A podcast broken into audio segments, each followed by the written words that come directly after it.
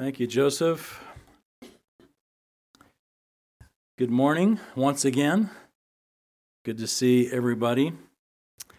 Uh, quite a few of you have asked about the upcoming tours that I'm doing to the Bible land, so I'll just give you a, a quick 20 second plug. Um, in fact, there's quite a few of you have been. If you've been with me to any of the Bible land tours, would you stand up just so that we can all look at you with envy? Yeah, there are quite a few. Good, fantastic. Well, if Connie was here, she'd be standing on her own shoulders three times because she's been. Okay, you can sit down. You can sit down. No, actually, I'd like you to stand the whole time.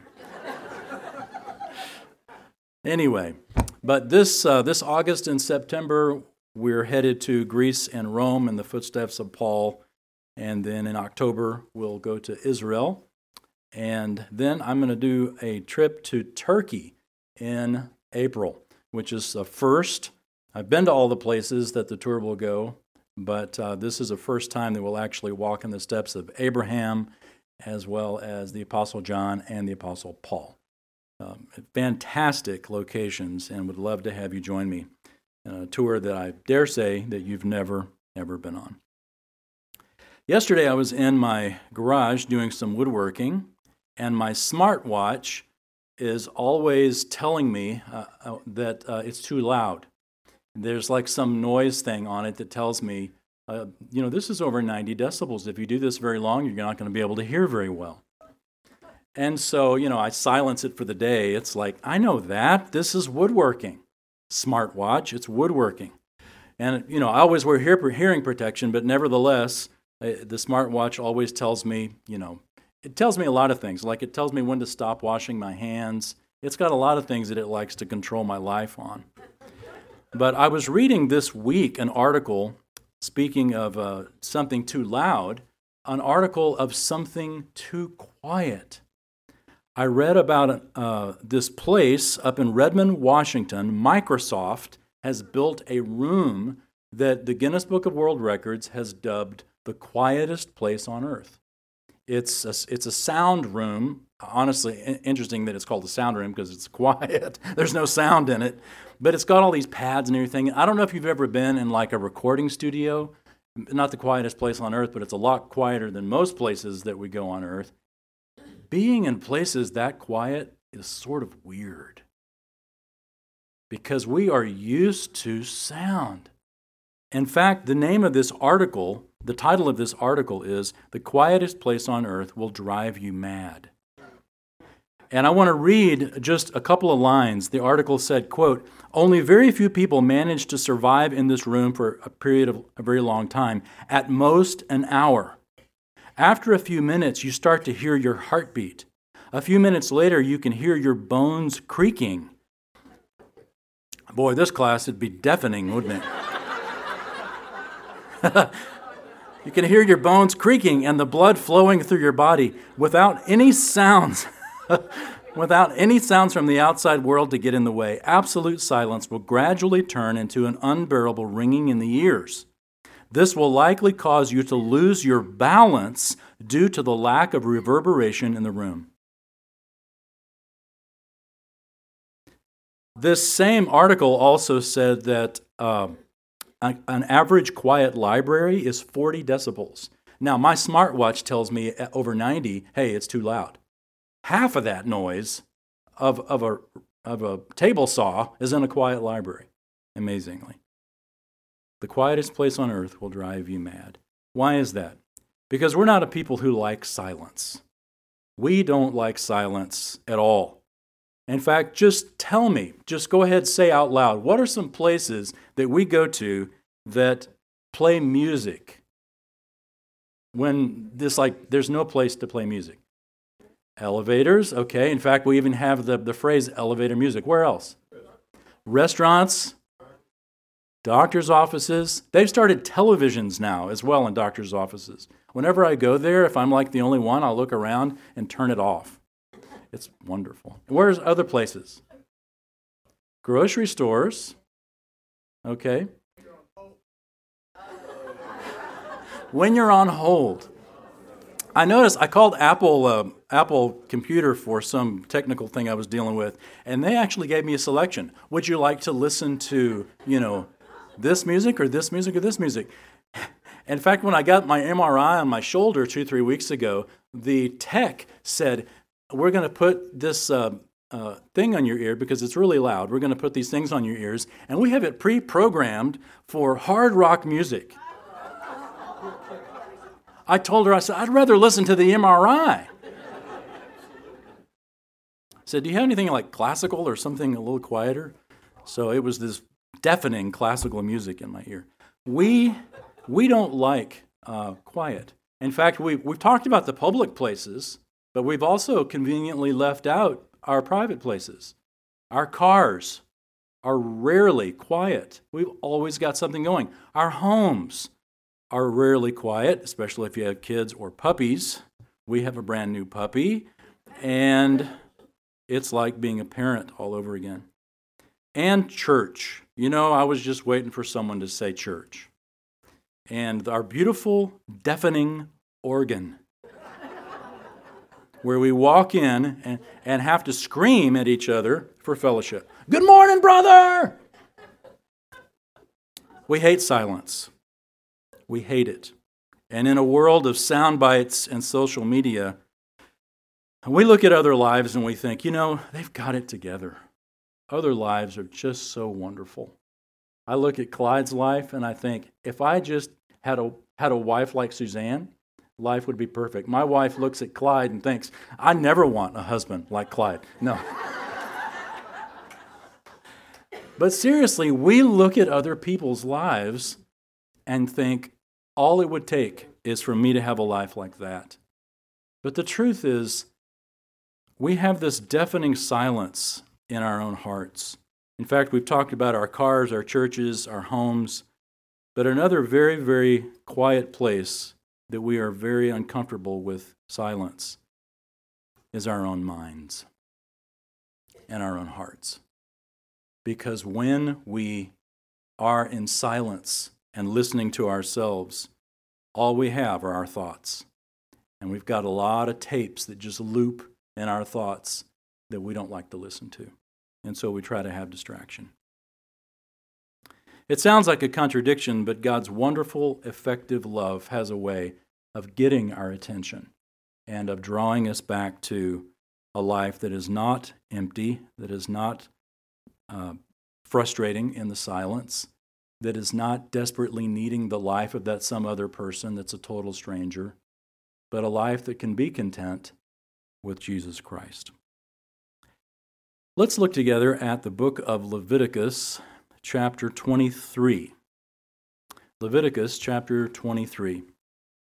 I checked this morning, by the way, you have 274 shopping days left until Christmas. So I understand if you need to slip out and go ahead and get started. Christmas is important to us as Christians, but the commercialism it's almost cliche now, but the commercialism is such that it is a huge distraction of what we're really celebrating.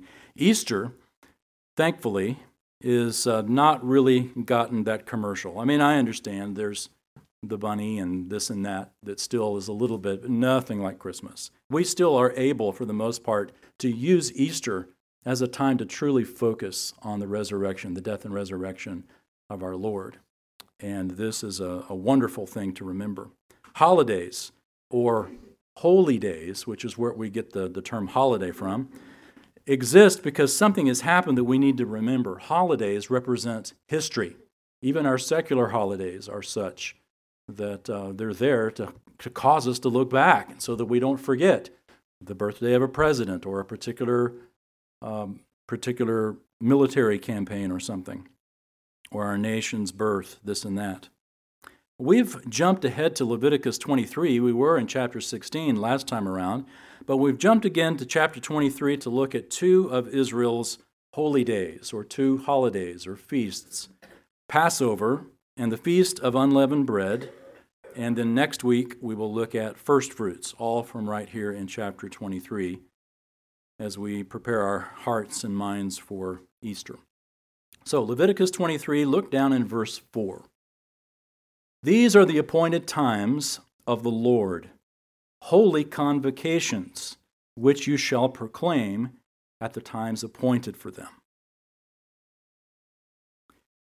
If we forget where we come from, if we forget where we're going, our life is going to feel very hollow. We're going to be very uncomfortable with the silence in our own minds and hearts. And the purpose of these holy days is like is like a tree in the sense that a tree has to deepen its roots before it can enlarge its branches. If, if a tree enlarges its branches before it deepens its roots, then it's going to flop over. Um, I, I've planted a lot of trees in my life. And one of the ones that uh, I remember distinctly was an oak tree. The thing was probably six, seven feet tall. And you know, you buy them at Home Depot and they come in these big, big buckets that somehow you just can't get off the, the ball of the roots. You cut it off, you get it out, you put it in this hole. You ever tried to dig a hole? Oh, it's hard.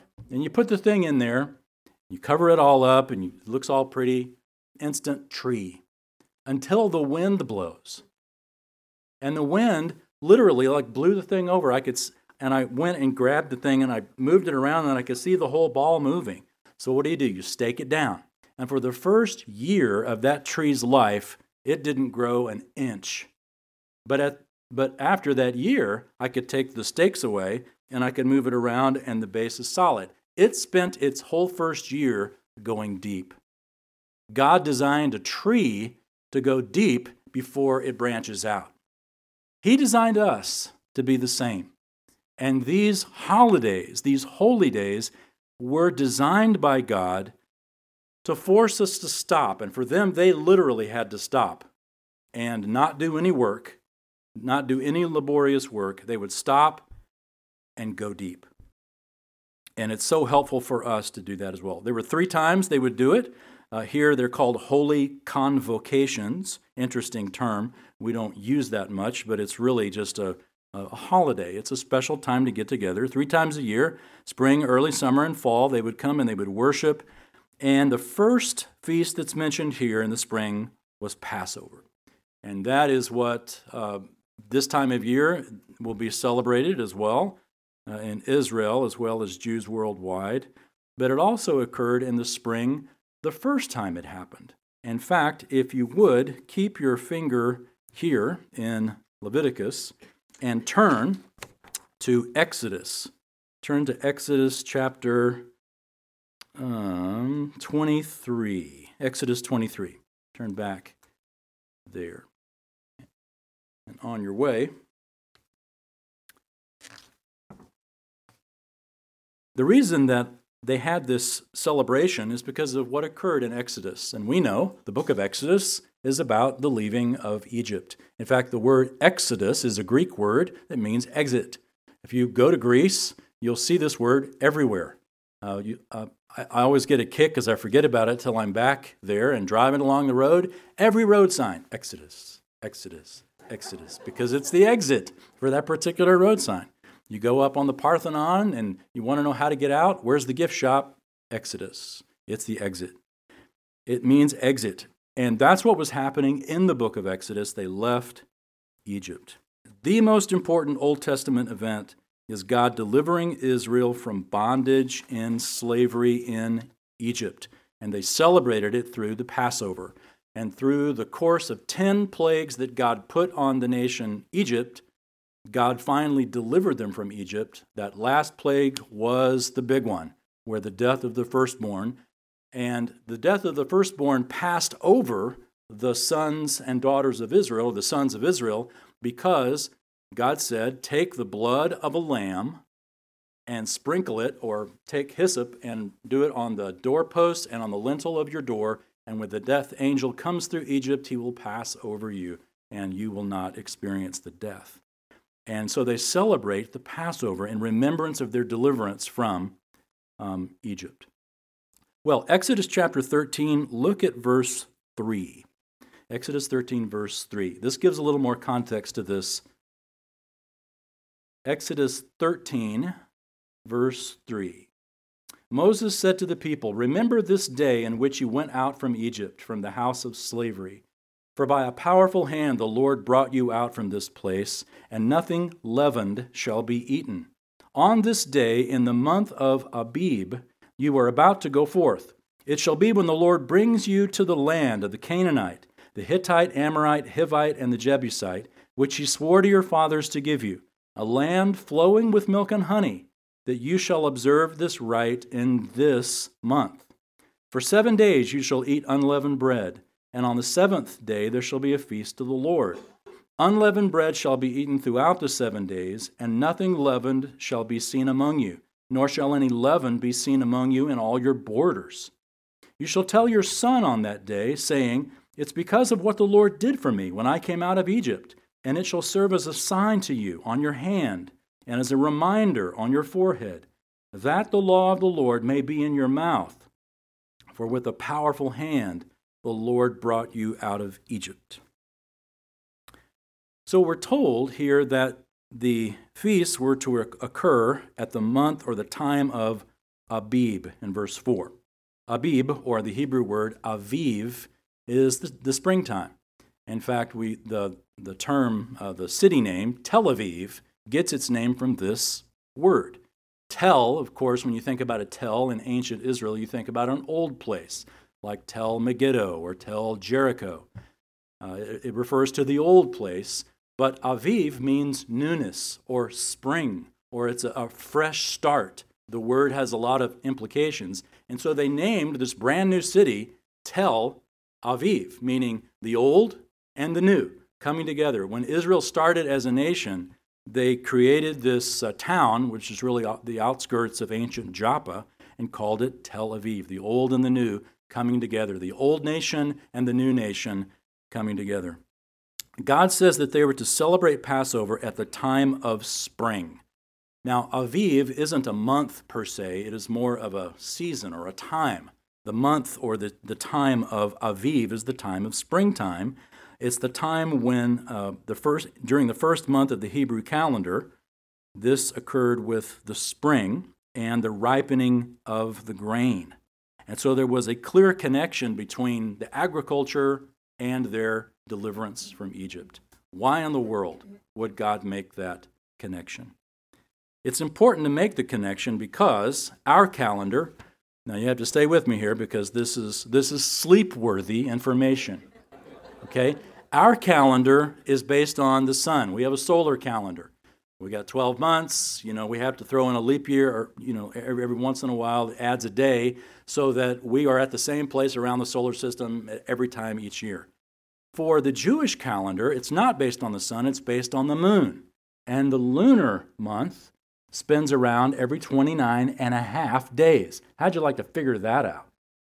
every 29 and a half days. Well, they have figured it out, and it's a bit of a challenge, but because the sun, the sun determines our seasons, but their calendar is based on the moon.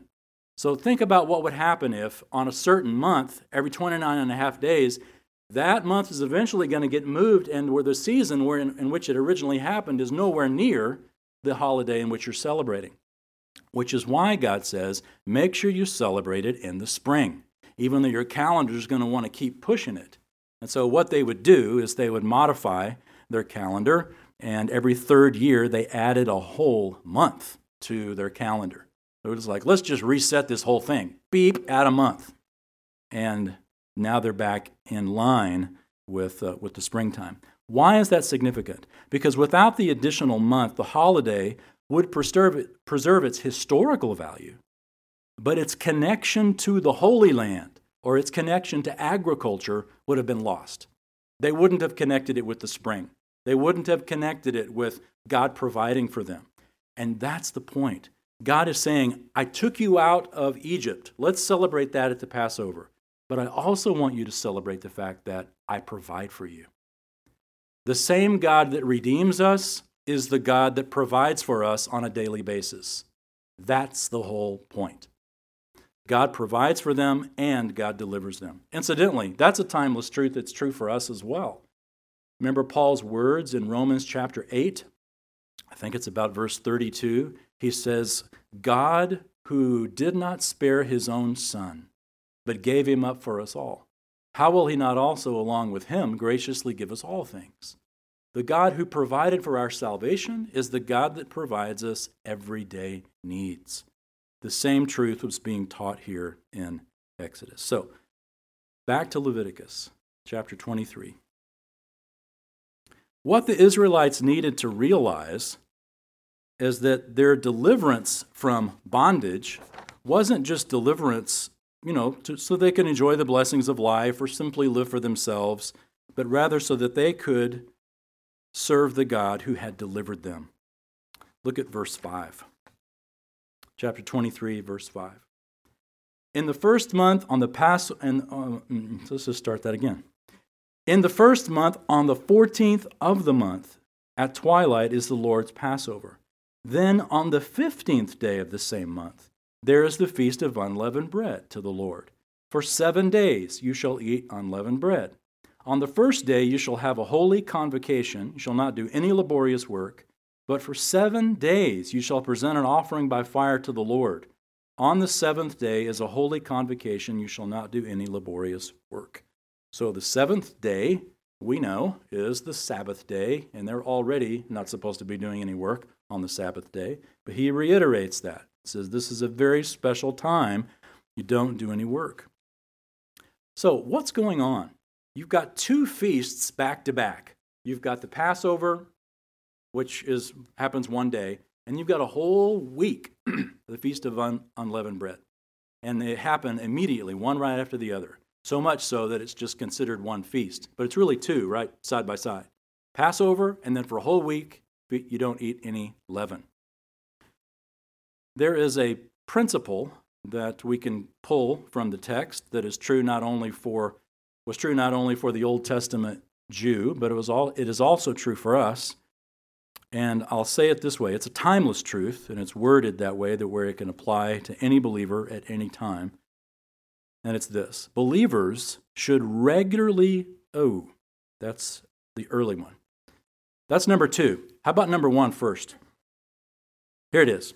Believers should regularly remember and celebrate their deliverance.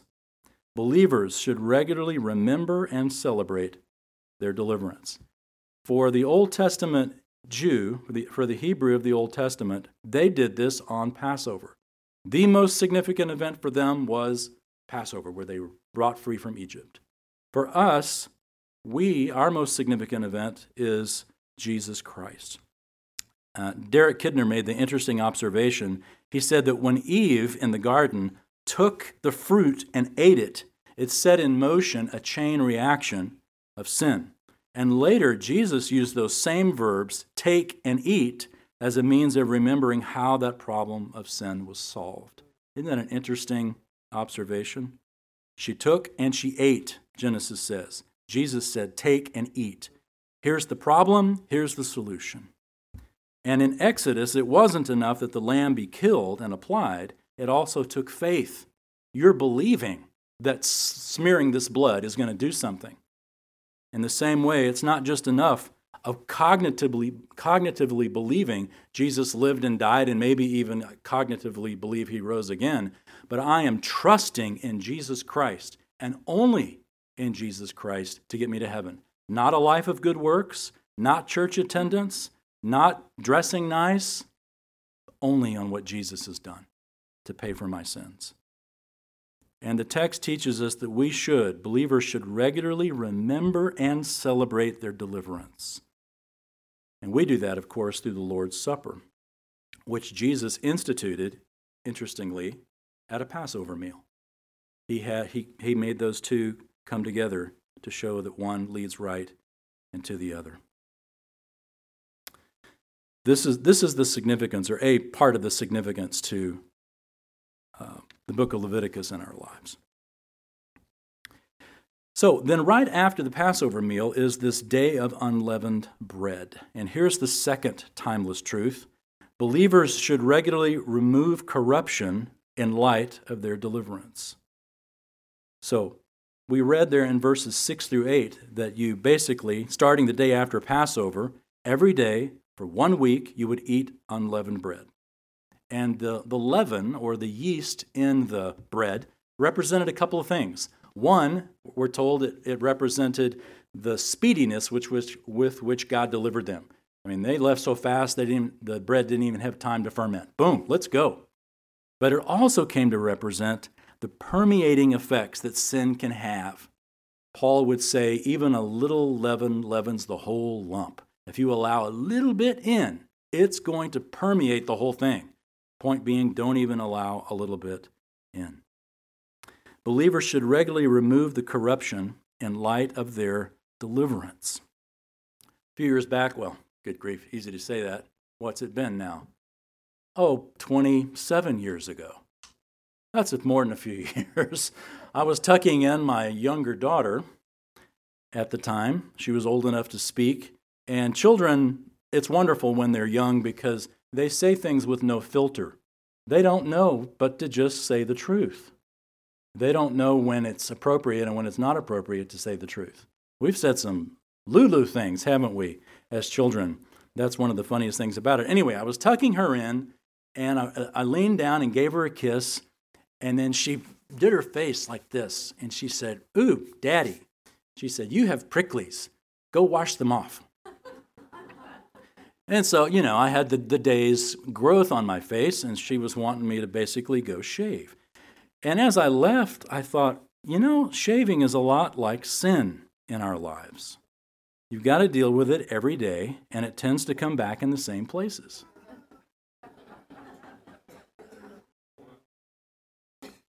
And when other people get too close, they're going to feel your pricklies, aren't they? The Christian life is not a life of sinless perfection. I love it that Chuck mentioned this in the service because it is so relevant to our Christian life. The penalty for our sin is gone in Jesus' death on the cross. The power of sin to dominate our lives, as Chuck said in Romans 6, is gone. We sin because we choose to, not because we have to. So the penalty is gone. The power is no longer our master, but the final P, the presence of sin. It is still there. And it is strong and kicking. We've got a new nature also that wars against it. And when we submit to the power of the Holy Spirit, we do not have to yield to the power or the, the, the presence of sin. But that's the problem. We've got pricklies. We've got to shave them off. And we can by the power of God. We're going to have this, this struggle. We're going to have growth. We're going to have progress but we're also going to, to struggle in the process. Now, leave Leviticus and turn to the New Testament book of 1 Corinthians. 1 Corinthians, chapter 5. 1 Corinthians 5. Remember, God gave the Bible to a people who were already redeemed. He took them out of Egypt to Sinai and then gave them the Bible with all the laws. He didn't waltz into Egypt and say, okay, here's the Bible, obey this, and I'll take you out of Egypt. He didn't do that. He took them out of Egypt because God was committed to fulfilling the promise that he had made to Abraham 400 years earlier. God was keeping his word. It had nothing to do with the holiness of his people. His people weren't that holy, but God was being faithful to his promise. In the same way, for us as Christians, God in his grace reached down to you and your backwoods upbringing or to your snooty context of wherever God saved you from, or from your self righteous context that God saved you from. We've all got different backgrounds. We've all got different struggles in which God reached down and, like a firebrand, pulled us out of the fire and saved us by grace. He didn't holler from above the fire and said, Look, as soon as you obey the Ten Commandments, I'll get you out of there. We would have burned to a crisp. He didn't enter Egypt and say, Here's the Bible, obey it, and then I'll take you out. They'd still be in Egypt. God begins with grace. And then he says, Now I've redeemed you, obey me. It's from a context of safety, a context of grace. that God says, obey. Because what happens? We don't obey. We do our best, but we still fail. That doesn't mean we lose our salvation, we got to start all over again. No, it means that there is a big, broad safety net called grace that catches us every time we fall. And God gets us back up and says, Here's what I want you to learn. Here's how you can do it differently. Here's how you can grow. Now grow and obey me. 1 Corinthians chapter 5. Look at Paul, Paul's words beginning down in verse 6. Paul writes, Your boasting is not good. Do you not know that a little leaven leavens the whole lump of dough? Clean out the old leaven, so that you may be a new lump, just as you are in fact unleavened. For Christ our Passover has been sacrificed. Notice what Paul is doing. He is pointing back to what for them would have been a very familiar context a context that is the Passover and unleavened bread. And he says, Christ, our Passover, has been sacrificed. Remember what John the Baptist said when he pointed to Jesus? He said, Behold the what? The Lamb of God who does what? Takes away the sin of the world. John was saying, Jesus is the Passover lamb. Everyone who understood John's words would have made that connection. The Passover lamb that takes away the sin of the world. That's exactly what the Passover lamb did in the book of Exodus. It redeemed them from bondage. Jesus is the final Passover lamb who redeems us from bondage to sin. But then Paul goes beyond that. He says, Christ, our Passover, has been sacrificed. Verse 8 Therefore, let us, con- let us celebrate the feast not with old leaven, nor with the leaven of malice and wickedness, but with the unleavened bread of sincerity and truth. Beautiful picture. Remember, Passover comes first, then the week of unleavened bread. Paul is assuming that his readers know that. And we know that because we just saw that in Leviticus. He is saying Christ is our Passover. He's died for us. Now, in light of Christ dying for us, we live an unleavened life. The order is, imper- is important. It's not the Feast of Unleavened Bread first and then Christ dies for us. It's not that we live a holy life and then somehow we earn the death on the cross. It's the other way around. The death on the cross came first. His grace was given to us, and therefore we live a life that's unleavened. It's in response to what He's done for us, not in order to somehow earn it. In fact, I love the way Paul writes it here in verse 7, where he says, Clean out the old leaven that you may be a new lump. But then look at the last half of this just as you are in fact unleavened. Now remember who the Corinthian church was.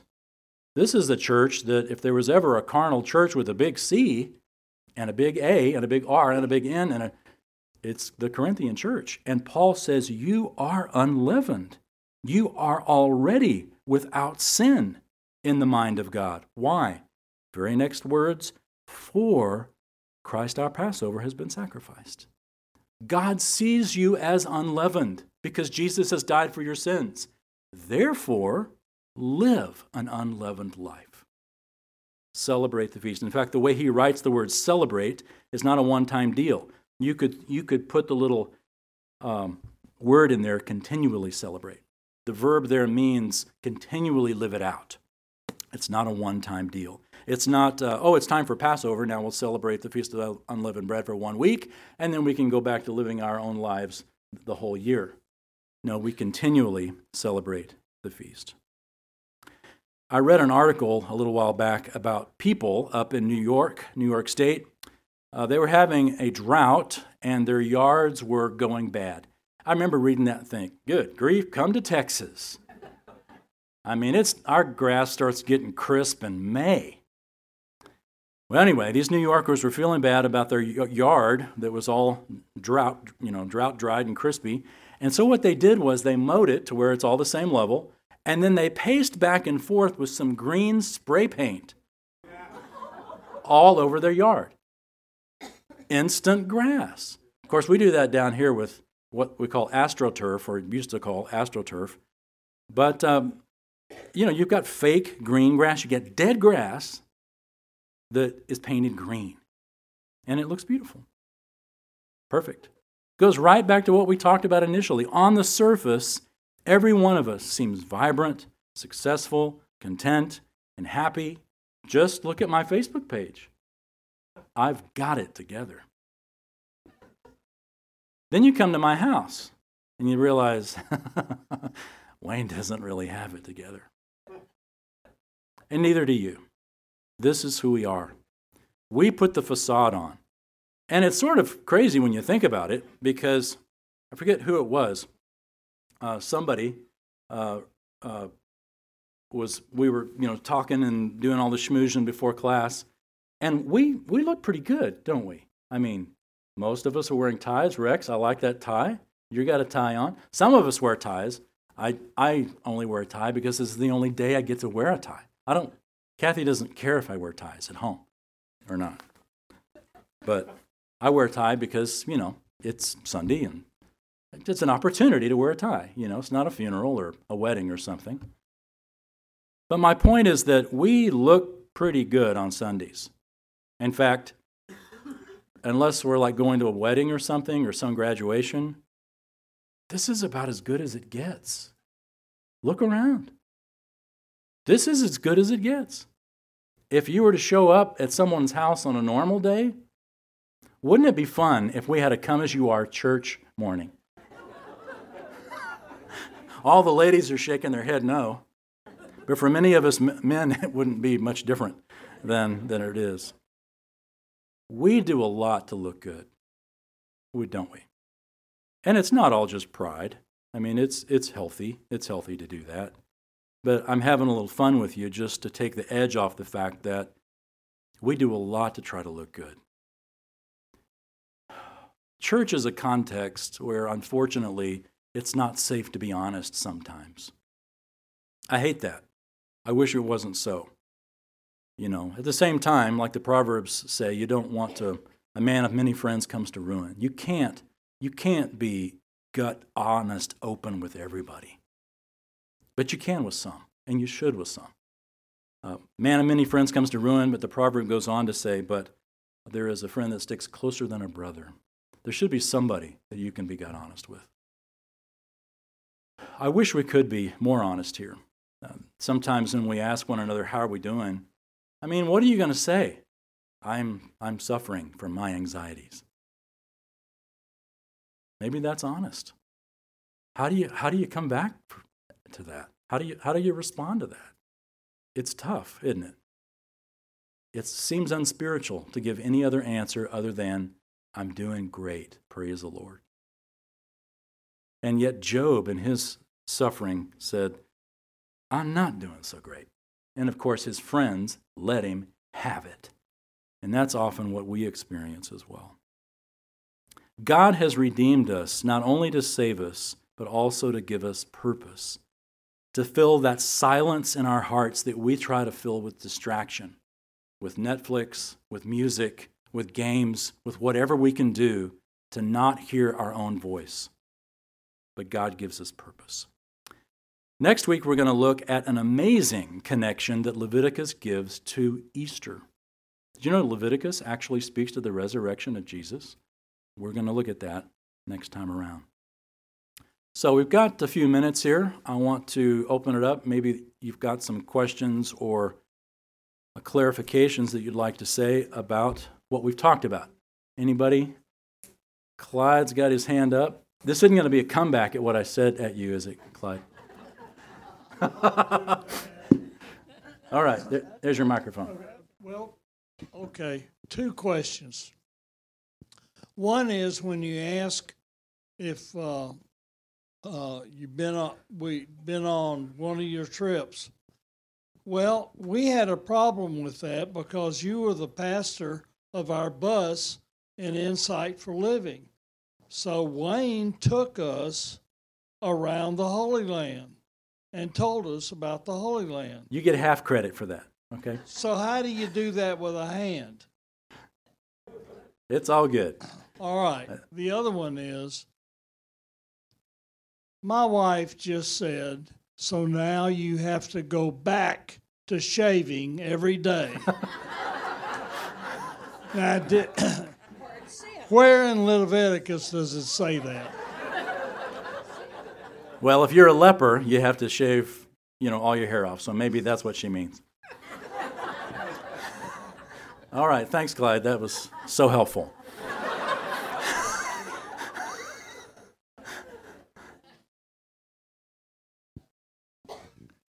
Just little want to say one thing about your decibel. The deci is means a tenth, like a decimeter is a tenth of a meter. So 40 or 10, 10 decibels is a factor of a of 10, and 40 decibels is a factor of 10,000, and 90 decibels is a factor of a billion. So, so you know, your 40 decibels was not a half. Oh, it's not half. Okay. I, uh, I, a, Thank you. I was I was a music major. I can only count to eight. A difference anyway, of a so. half. A difference of a half is, is three decibels. I do. I wear hearing hearing protection even in the library. Okay. Any other?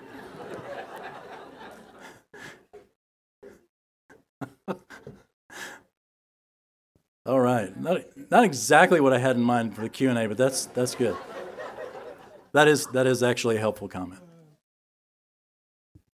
Excuse me. Uh, I think I, need explanation on uh, what you said that uh, Jesus Christ already took our sin. But in fact, even myself, I usually did sin in my life.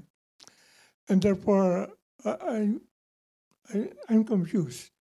We have uh, James in 2.16 saying, work, I mean, faith without work is dead. In Galatians 5, if we remember, it is uh, walking in the Spirit that you will not uh, do the deeds of the sin. flesh.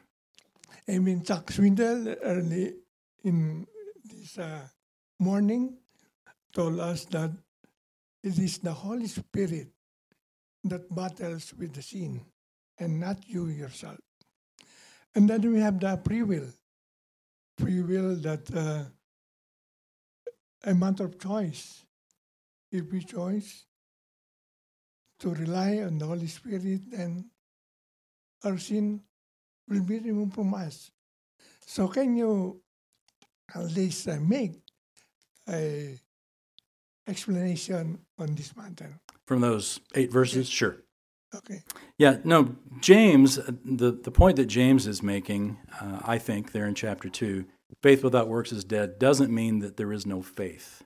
Because James, that, that verse is in a context, and the context uses the body as an illustration. Just as the body without the spirit is dead, so faith without works is dead. That doesn't mean there's no body, it just means it's laying there doing nothing.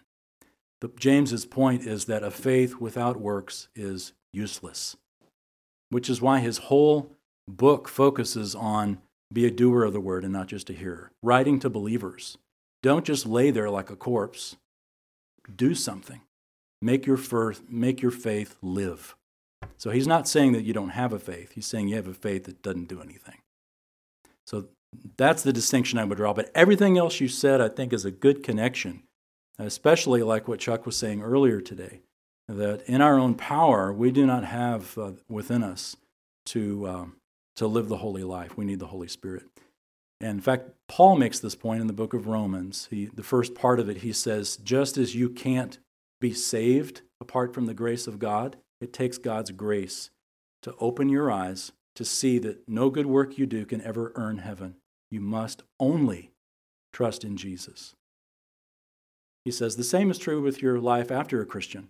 You can't live the Christian life in your own power any more than you could be saved with your own power. This is Paul's struggle in Romans 7. I want to do this, but I can't do this. How do I do it? The answer is Romans 8. It comes right after that. The Holy Spirit gives us the power to do what we couldn't do otherwise, just like in salvation. So I want you to know how much I appreciate your continual asking of this same thing over and over, and I hope that the Lord will continue to encourage you and, and give you insight into his grace. Anybody else? Maybe one more before we pray. Okay, going once, going twice. All right, well, let's close in prayer. I want to read from Paul's own words here in 2 Corinthians chapter 5. So bow with me, and I'll read 2 Corinthians 5 14 and 15, and then we'll pray. For the love of Christ controls us, having concluded this, that one died for all, therefore all died. And he died for all, so that they who live might no longer live for themselves but for him who died and rose again on their behalf. Our Father, thank you so much for giving us the insight all throughout the Scripture, these timeless truths that we see from Leviticus and Exodus and in 1 Corinthians and some of these other passages that we've looked at are all beating the same drum, all singing in harmony the same song that, that your grace has reached out to us and has called to us and has opened our eyes to the truth that we desperately need you. And, and in ourselves, we cannot save ourselves. You did it for the Hebrews in Egypt. You've done it for us through Jesus Christ and his sacrificial death as the Passover lamb. And because of that, Lord, would you give us the rededication to live unleavened lives? because of what Jesus did for us, help us to, to live that, that feast of unleavened bread every single day of our life, that we would constantly be searching out and removing the sin that permeates our lives. We also thank you that you give us purpose, that you haven't just redeemed us from a life of bondage to sin and now set us free to do what we want, but you've given us a purpose. And you've told us to make disciples of all nations. You've told us to serve, to do all these things as a response to your grace. Thank you that we don't have to sit and listen to the silence in our minds and hearts and distract it, but we can fill that silence with praise and with prayer and with gratitude. We pray in Jesus' name. Amen. Anybody dismissing us, or is that it? All right. We're dismissed.